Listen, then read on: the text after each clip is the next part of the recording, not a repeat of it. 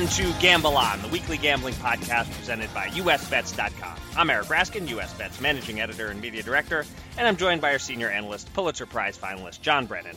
Happy holidays to all. We are recording this on Christmas Eve morning uh, and on day two of Hanukkah. Uh, so, John, I have just one question for you. Have you been naughty or nice? Uh, I'd like to think naughty enough in an age appropriate sort of way. I mean, um, if I was a member of a posse that would say, like, you know, steal all 18 flagsticks from a golf course at 3 a.m. and leave them all over the yard of a fellow posse member who had failed to run with the crowd that night. I mean, that would be wildly inappropriate now. so, uh, but mostly I think I'm pretty nice. Uh, life's too short. okay, so that that was purely a hypothetical uh, example, I'm sure, not something that a younger John Brennan was ever involved in, right? Uh, not purely is the right word. Um, have to check the statute of limitations here. Okay. yeah, I think I think the statute uh, probably expired. probably. So you're good. Uh, well, I have to admit, John, uh, I've been a bit naughty. Uh, I need to issue a quick correction because I, I, got something wrong on last week's podcast uh, when we discussed the shifting spread promotion at FanDuel in Indiana on the Colts. Mm-hmm. I misinterpreted how it worked. I thought you got the line wherever it was when you bet it, uh, so the people who had the Colts plus 26 or below lost. Uh, as it turns out, everyone who bet the Colts as part of that promotion got them at the final line of plus 51. So everybody won.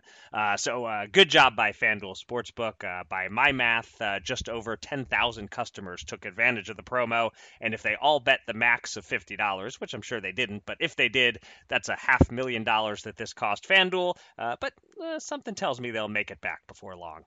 Uh, all right, so uh, thank you to everyone for joining us for episode number 71 of Gamble On and uh, for sticking with us even when, on very rare occasions, we screw something up. if you missed any of our previous 70 episodes, they're all available on SoundCloud and on iTunes and the Apple Podcast app. Please subscribe, rate, and review, or else you're pretty much begging for coal in your stocking. yeah. And coming up a little later in the show, Eric, uh, we'll be joined by iconic bookmaker Vic Salerno, uh, who was recently announced as one of the five members of the 2020 class of the Sports Betting Hall of Fame. Uh, we'll talk to Vic about where the sports betting industry has gone over the last several decades and where it's poised to go in the years ahead. But first, even though it's only Tuesday, it's already been a fairly busy news week in the world of gambling, so let's get to it. Here's your Gamble On News of the Week an inside look at the biggest stories in the world of gambling.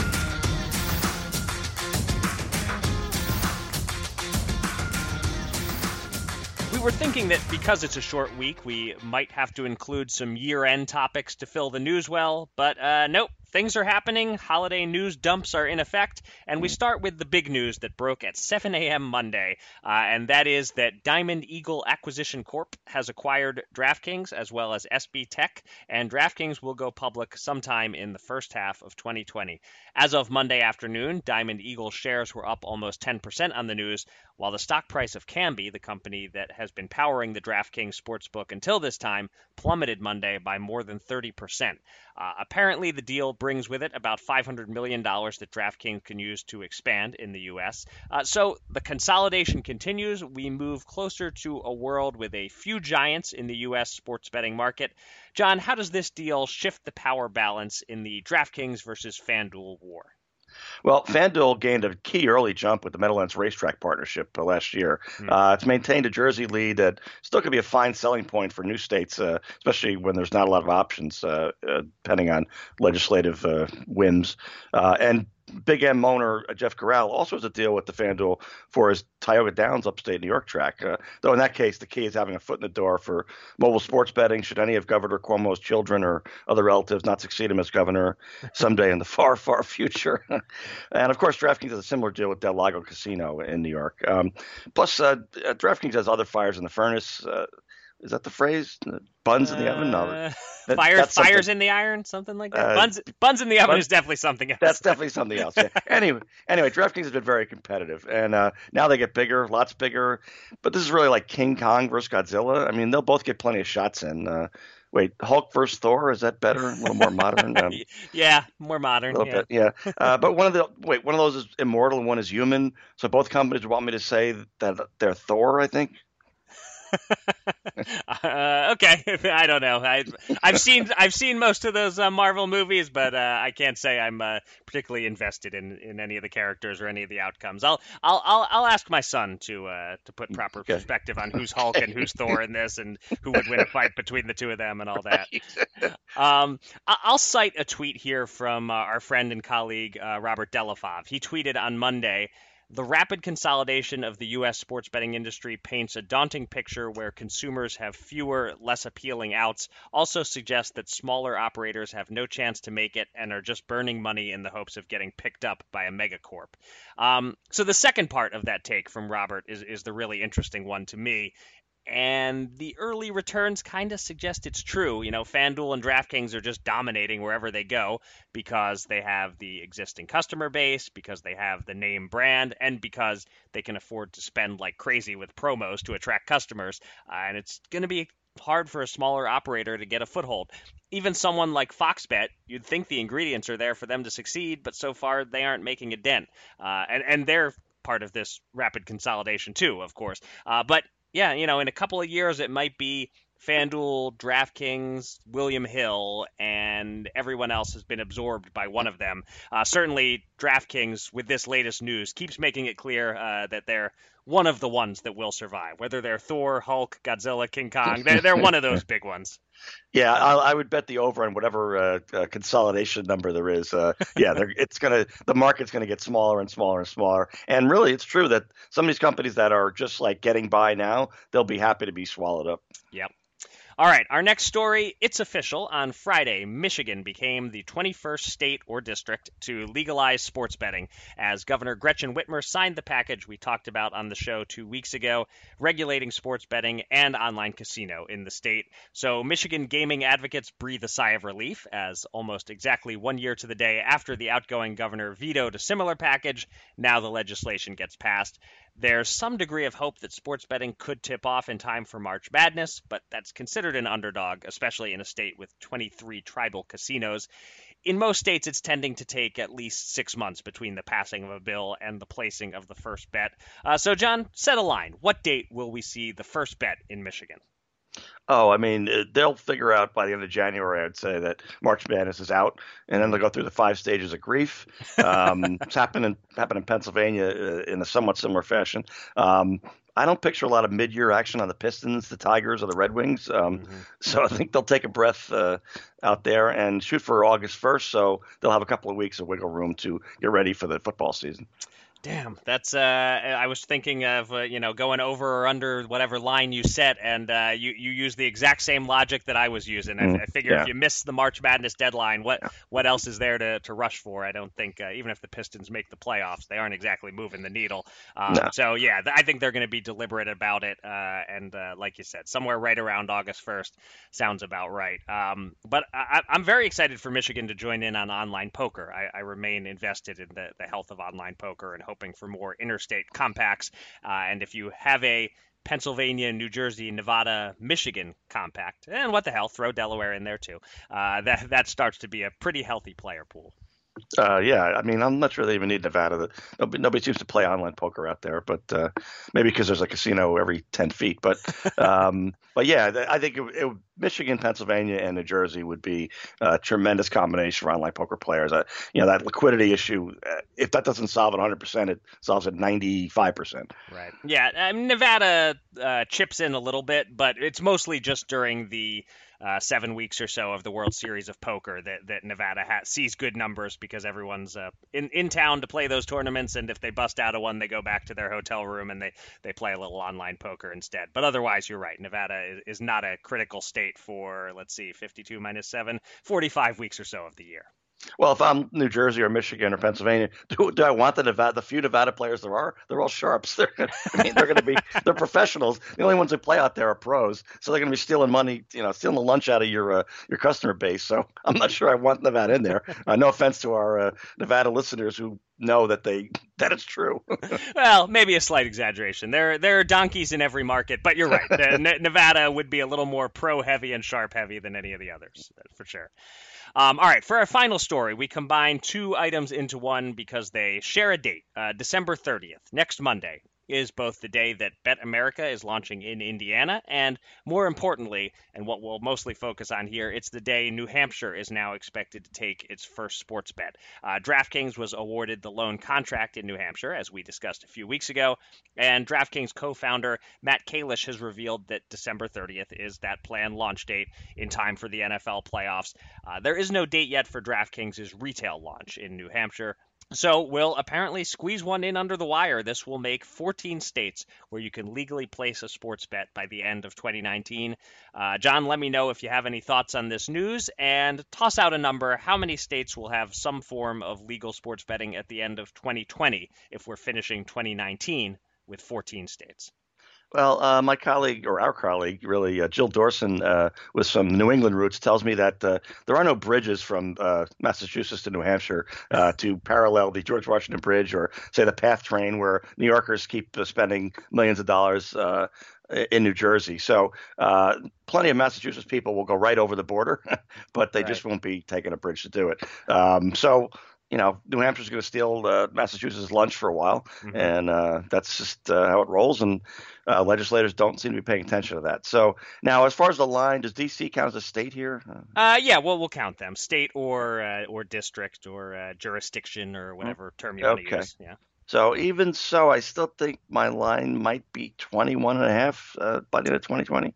You're setting good lines today. You're you're you're on your game uh, because uh, yeah, we're, we're if we're at 14 with New Hampshire, then there are seven more that have passed laws. So you figure they'll all get up and running uh, sometime during 2020, which would bring us to 21. So then it's you know, do we get one or two more uh, that that pass a law and get it get the sports betting started within the calendar year 2020. I'll take the over, but uh, you set the line at just the right spot, I think. Yeah, I mean these are sluggish states by definition. If they really were on top of this, they would already have it. So right. um, I can see a few states in 2020 passing the legislation, but doing that and getting it uh, operating by the end of the end of the year, like I said, these are sluggish states. Yeah. And meanwhile, uh, say a prayer for the New Hampshire sports books if the Patriots go on oh, another postseason no. run. So what happened to Rhode Island last year? They're still yep. they're still smarting over that. yep. It's time to welcome a special guest from the world of gambling. Let's get to the Gamble On interview.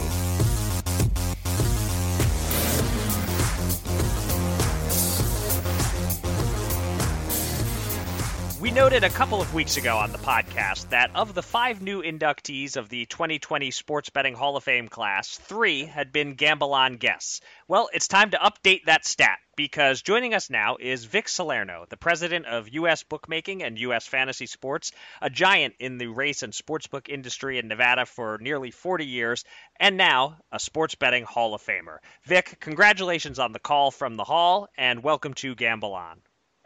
Well, thanks, Eric. It's uh, a great honor to be included with the people that are already in and, and the present class that's going in. So I want to start by talking about uh, the company that you're currently the president of, U.S. Bookmaking. What exactly is U.S. Bookmaking's role in the legal sports betting industry? Our main thing is that we are bookmakers, or, or as other countries call it, risk managers.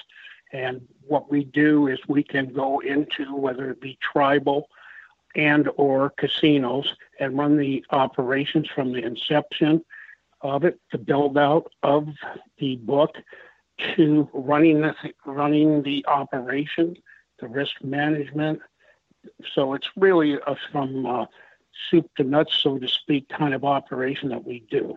Okay, so you're you you guys are uh, ultimately a company that is hired by the casino to to run their sports book for them. Correct. Okay, got okay. it.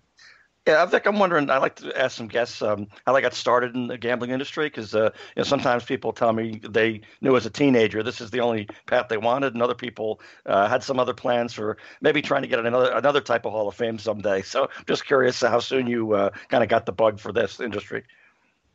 Well, when I first started reading, uh, the first thing I went out to read was the racing form, and my family, my family were in those years gone by. Horse racing was the main thing to gamble. Mm. It was hmm. really horse racing, boxing, and with a little baseball thrown in. We didn't know how to bet on football in those those past years. So I started at a very early age, and uh, Uh, when I went to dental school, I was already betting then, and then started running the parlay cards in the dental school for my classmates and anybody else who wanted to play football parlay cards. Uh, so and what racetracks did you? What racetracks did you uh, start out on the, the early on? Well, the, the Southern California tracks, uh, Hollywood Park, Santa Anita, uh, mm-hmm. then Del Mar, and on Sundays, really before we had Sunday racing in uh, California, we would go down to Caliente in uh, Mexico, and uh, they started us now pick sixes. It was called the 49er back then, races four through nine at Caliente. So mm-hmm. that's uh, the tracks that I grew up with. Did you finish dental school, or did uh, this other calling oh, yeah. speak too loudly? Yeah.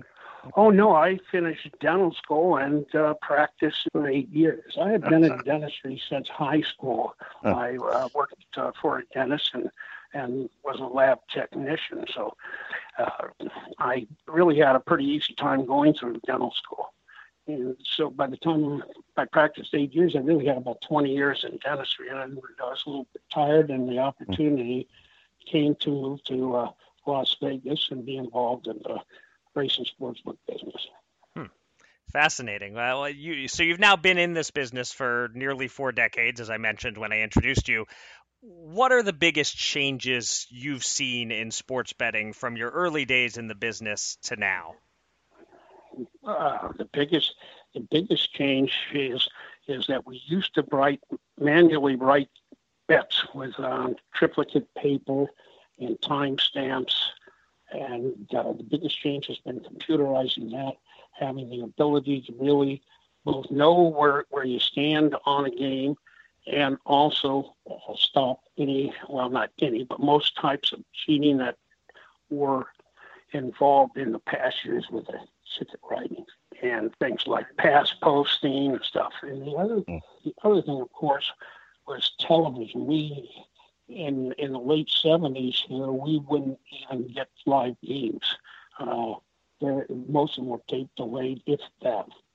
So then, with the advent of satellite television, it really, really expanded. Hmm. Um, and so th- those two things t- together, just both the you know the the games on satellite and the computer technology taking the bets, that has all uh, helped give rise to this in-game betting. Uh, is that something that you ever would have imagined was possible when you first uh, started in the business? Imagine maybe, but it was pretty far out. Eric, even think about that at those days. Uh, I mean, we weren't even doing halftime wagers, much less in-game wagers uh, when I started. I mean, totals on games were brand new back then, also. Wow. So, okay. Well, yeah, it's more than four decades. I've been since the 70s, so the 70s, 80s, 90s, thousands, tens, and now I'm going to be the 20s. A lot of decades. Too many okay. decades. yeah. now, as long as, as long as you can still keep count of the decades, though, that's a good sign. good, right? It is a yeah. good sign. Yeah, so Vic, you, you, look back a little bit there. I'm kind of thinking, look ahead. Uh, I think you, have talked about how, uh, you know, what's going to happen to the illegal bookies now that more and more states are legalizing. You know, Michigan, the latest one. You know, how how they'll be affected or not affected, and then also, you know not only what happens to them in the next 10 years, but you know, you're you're been a pretty uh, a good technological innovator over the decades. So there's probably some things that you might be looking ahead that could happen uh, with uh, sports gambling that maybe the rest of us haven't thought of. So, so, what kind of changes for both for illegal bookies and, and just for the industry in general do you, you see? For the illegal bookmakers, and uh, from people that I know that are in the illegal bookmakers, surprisingly, they their handle or their bets are increasing. And one of them told me is business is up over 10%. And I think what, when they reversed PASPA, first of all, when PASPA came in, I thought it was the best thing that ever happened to illegal bookmakers because they, they restricted it down to just four states, but in reality, only to Nevada.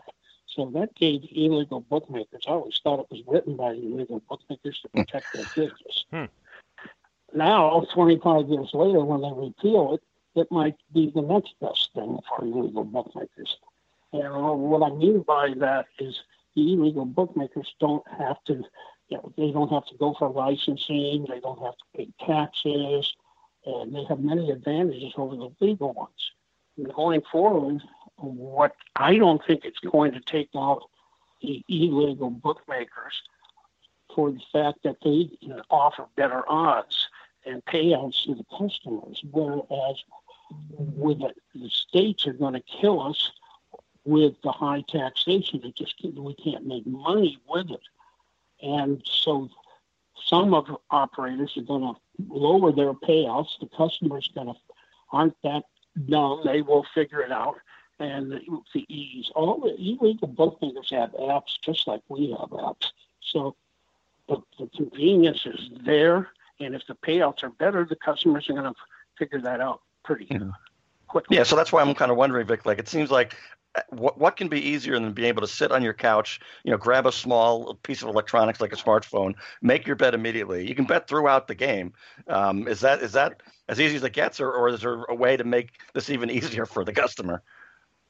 Uh, the convenience is there. The what I've always thought is, and I think what's going to happen is as as the media gets involved with the sports wagering, the Foxes and Comcast and cable operators like that, I think uh, at home it's going to be easier than being on your computer. It'll be right on your screen, and with your remote, you can make a wager or probably just talk to your TV and say, "Give me, uh, you know, the Rams uh, plus six right now in the game." and I think in the going forward is really going to be. I think the artificial intelligence is going to come in. I see it coming in now, where with all these algorithms and artificial intelligence, all that is is really computer programs that uh, anticipate or depend on history to predict the future and put a number out there. So I think that's going to come in also. All right, really interesting stuff. Uh, it's been a, a, a, pleasure talking to you, Vic. I think it's safe to say that uh, dentistry's loss has been uh, sports betting's gain. um, so, uh, congratulations uh, again on making the, the Sports Betting Hall of Fame, and thanks so much for joining us on the podcast. All right. Thank, thanks, Eric, and thanks, John. I'll see you at the next uh, convention or whatever. Yeah, thanks, Vic. Uh, you're not going to Nickel G's right. in San Diego, are you? I'll be there in a couple of weeks. No, there's too many too many attorneys there. So I stay away from them. Smart. yep. Thanks again, right. Vic. Thank you, guys. Two men. Two men. Ten thousand dollars. Will they run it up or blow it all? It's time to check in on the Gamble On bankroll.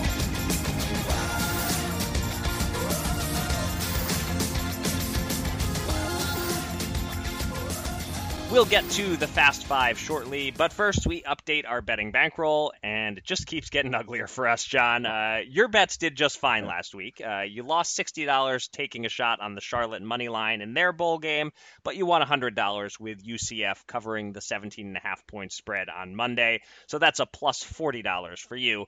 Unfortunately, I went 0 for 2. I missed the under by a few points in the Patriots Bills game, costing us 100 bucks, and I got greedy trying for Daniel Dubois by first round knockout. I could have played it safer and gone for a smaller profit with a knockout anytime in the first two rounds, but I took a shot and he got the knockout midway through round two. So that also cost us $100. Uh, my first instinct, you'll recall, was to bet the Raiders at plus 260 yep. on the money line, but I changed my mind and it cost us. Oh, well, live and learn. Uh, we, we also have negative results to report on NFL futures bets. I put $50 each on the Colts and Bears to win the Super Bowl before the season began. They've both been eliminated from playoff contention. And you put $220 on the Raiders under six wins. They are now 7 and 8 and improbably still alive slightly uh, in the hunt for a playoff spot.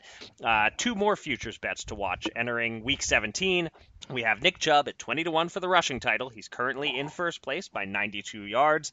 And we have Sony Michel under 999 and a half yards will win as long as he's held under 162 yards in the final week. Uh, so fingers crossed for some positive news for our bankroll next week. Mm-hmm. Uh, but for now, ugh, we lost $480 this week. We we are now 961 bucks below our starting point, and we have $1,030 on Holden futures bets meaning we have $8,009 available to bet this week, and I'm up first. And let's place a little bet on some Christmas Day NBA action. Uh, I thought about some parlay options, but I decided to spare you uh, the the aggravation, John. uh, instead, a simple straight bet. Um, I've seen all different lines on Lakers Clippers. Uh, this team by a point, that team by a point, and I found one sports book with the Clippers money line at plus 110. Uh, that's pretty good since a they're the road team, but not really. So I don't think you have to factor in any any extra points for that. Uh, and B, I think they're the better team. Um, I'm assuming both teams will play their stars since it's a high profile, important matchup. Um, and I just like the Clippers getting any kind of plus money here. So let's bet 100 to win 110. Yeah, I, I like that a lot. I, I would not be shocked if LeBron either doesn't play or uh, hmm.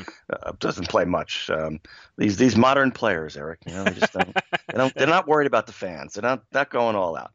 So, uh, well, you know, it's Christmas Eve, so I would say tuck in the little ones tonight, and while they have visions of sugar plums dancing through their heads, um, you'll have something like my 110 to win 100 with the over 64 points on Hawaii versus BYU in the SoFi Hawaii Bowl tonight.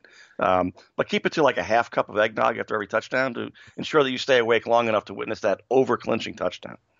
All right, that's a, it's always fun to root for the over, especially uh, while while having a little eggnog late at night on a, on a holiday eve. That that sounds like a fun plan. I like that. Um, for my next bet, uh, the line for total points in the meaningless Falcons Buccaneers game on Sunday is 48. Uh, it was 49 and a half when I looked yesterday. Looked again uh, on Tuesday morning, down to 48. Even better. Uh, in 11 of their last 13 games, the Bucks have gone over 48, uh, and that includes six weeks ago against these Falcons when the teams combined for 57 points. Uh, with Jameis Winston, you know, even without Evans and Godwin to throw to, you're just guaranteed lots of touchdowns and lots of interceptions. And uh, the Falcons are a high octane offense, too. This line is just too low. So let's risk 110 to win 100 over 48 points. Yeah, I love that pick. Um, so my other one is, uh, you know, Ohio State is almost always overrated. Plus, they have that insecure and obnoxious "the" thing, so they're tough to root for. But this is by far the best Buckeyes team I've ever seen in 45 years. And uh, once Clemson's adrenaline rush from whining about being overrated uh, the, themselves actually dies down, um, I think Ohio State covers at two and a half points by winning outright, and so that's another 110 to win 100. Okay, so you are uh, you're you're taking them to cover the spread, not not on the money line. Okay, uh, right, plus I'm, two and a half. Yeah, okay, plus two and a half. Although I do think they went outright. Yeah. Okay, gotcha. All right, and we finish with the Fast Five. And uh, John, you're a hard man to gain ground on. Uh, we pushed in our head-to-head matchup between Houston and Tampa Bay. We both went three, one, and one on the week, so I remain one and a half games behind you as we enter the final week. Your record is 44, 32, and four. Mine is 42, 33, and five. We're both doing significantly better than last year, so that's something uh, at least. Uh, but we are not competing against our scores from last year. We're competing against each other this year, and I'll need a big final week to catch you. Uh, fortunately for me, I do get to pick last in week 17, uh, and bec- because we're recording this on Tuesday morning the super contest lines aren't out yet, so we're going to use the lines from FanDuel Sportsbook. Uh, so go ahead, John. You're up first. Well, Gamble on Nation, you know, we and and by we I mean me and all right-minded listeners, we're, we're facing adversity this week. Um, my Machiavellian co-host Eric has boldly signaled his plans to scramble his picks based on my choices for the second time in three weeks. Well, I took the high road last week, not notably, and simply stuck with my best five picks in a later pick slot. Um, plus, we are eschewing our usual Thursday AM slot, mm-hmm. apparently so that I won't have any injury reports to mull before my selections. but uh, and I didn't even get the lines until around 6 a.m. this morning uh, when Eric woke up his rooster uh, and I'm on vacation and I'm a night owl, so very little time to work on these. But I will soldier on, just not with the Bears. So I feel, I, I feel, like you're laying the groundwork to to make some excuses just in case I pull off the comeback. Uh, possibly. okay. uh, all right. So first up, Dolphins plus 15 and a half at the Patriots. Um, the Patriots don't scare anybody anymore, and at worst, I'll, I'll, be seeking a backdoor cover near the end of this one. Um, Jets plus one and a half at the Bills. The Bills are locked into the five seed and a, a likely visit to Houston, boring to kick off playoff week one. Uh, the Jets quietly won five out of seven, I think, and uh, for some reason they're really into it. So uh, Jets win this game. Titans minus three and a half at Texans. Uh, an early Chiefs win is going to lock the uh, four slot in for the Texans, and I don't feel a needed hatred between these two teams to get the Texans motor running to knock out a, a division rival uh, or care enough. Um, Redskins plus ten and a half at the Cowboys. Cowboys will be booed at the introductions, and the Skins are a modestly improved team with Keenum at quarterback actually, and they always seem to keep it competitive. Um, 49ers minus three at Seahawks to wrap it up in the final game of the regular season. Um, there's no Chris Carson, no left tackle, no sizzle in the Seahawks except that Marshawn Lynch gets a pregame intro uh, and probably little else.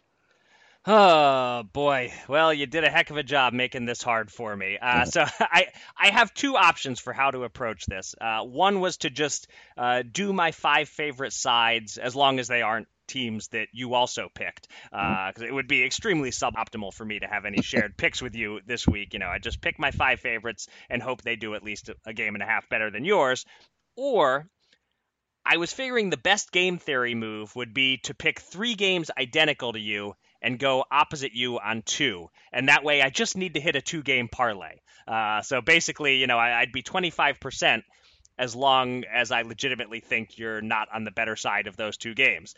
The problem is, you picked five games that I agree with, four of four of which were among my best bets that I really wanted to pick. Um, the only one that I had in the sort of neutral, I think I'm going to stay away from it zone was Tennessee and Houston, which mm. you make a good case. It's just the fact that they're getting that three and a half that made me not love that mm. one.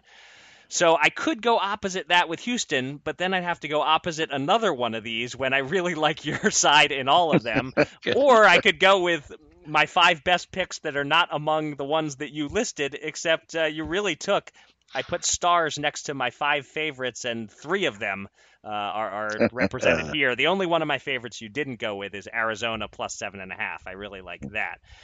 Uh, so what do I do? What do I do? I feel like I, I have to go with the game strategy move and just try to go head to head with you on two of these. So one of them will be Houston. Uh, I'll take I'll take Houston plus three and a half. Um, and which of the other ones do I want to count on? Dallas to cover ten and a half points? Not really. Uh, maybe New England finds a way to, to cover, even though that spread is huge. You know what? I feel like my best my best option here uh, is probably to uh, pick against the Jets, to count on them even playing a bunch of backups to find a way to screw it up. So I, I, think that's my move. I'm going to go Miami 15 and a half, just like you, Washington 10 and a half, just like you, San Francisco minus three, just like you. So what I will need to win is a parlay of both of these things happening. Buffalo covering minus one and a half and Houston covering plus three and a half. That is what I have to, unfortunately, rest my hopes on because you did a good job uh, blocking blocking my favorite picks this week. I'm glad to hear this. I was afraid you were going to take Seattle. That, that's the one that would scare me the most. Yeah, I thought about it, but San Francisco is just, I think, a much better team. Hmm. Uh, they're both they're both Per, highly motivated here, but losing Chris Carson is another significant blow to Seattle. Uh, yeah, yeah, couldn't quite do that one. So, uh, all right, we'll see. We've got basically two games we have to watch uh, this week to to see who wins this thing. All right. All right, and that'll do it for this episode of Gamble On. Thanks to everybody out there for listening, uh, not just this week, but all year long. And thanks again to our guest, Vic Salerno. You can find me on Twitter at Eric Raskin and John at Bergen Brennan, and follow US Bets at US underscore bets. Go to usbets.com for all the latest news and analysis from the world of gambling, and subscribe to this podcast on SoundCloud or on iTunes or the Apple Podcast app. We will be back in 2020. But until then, John, please take us out.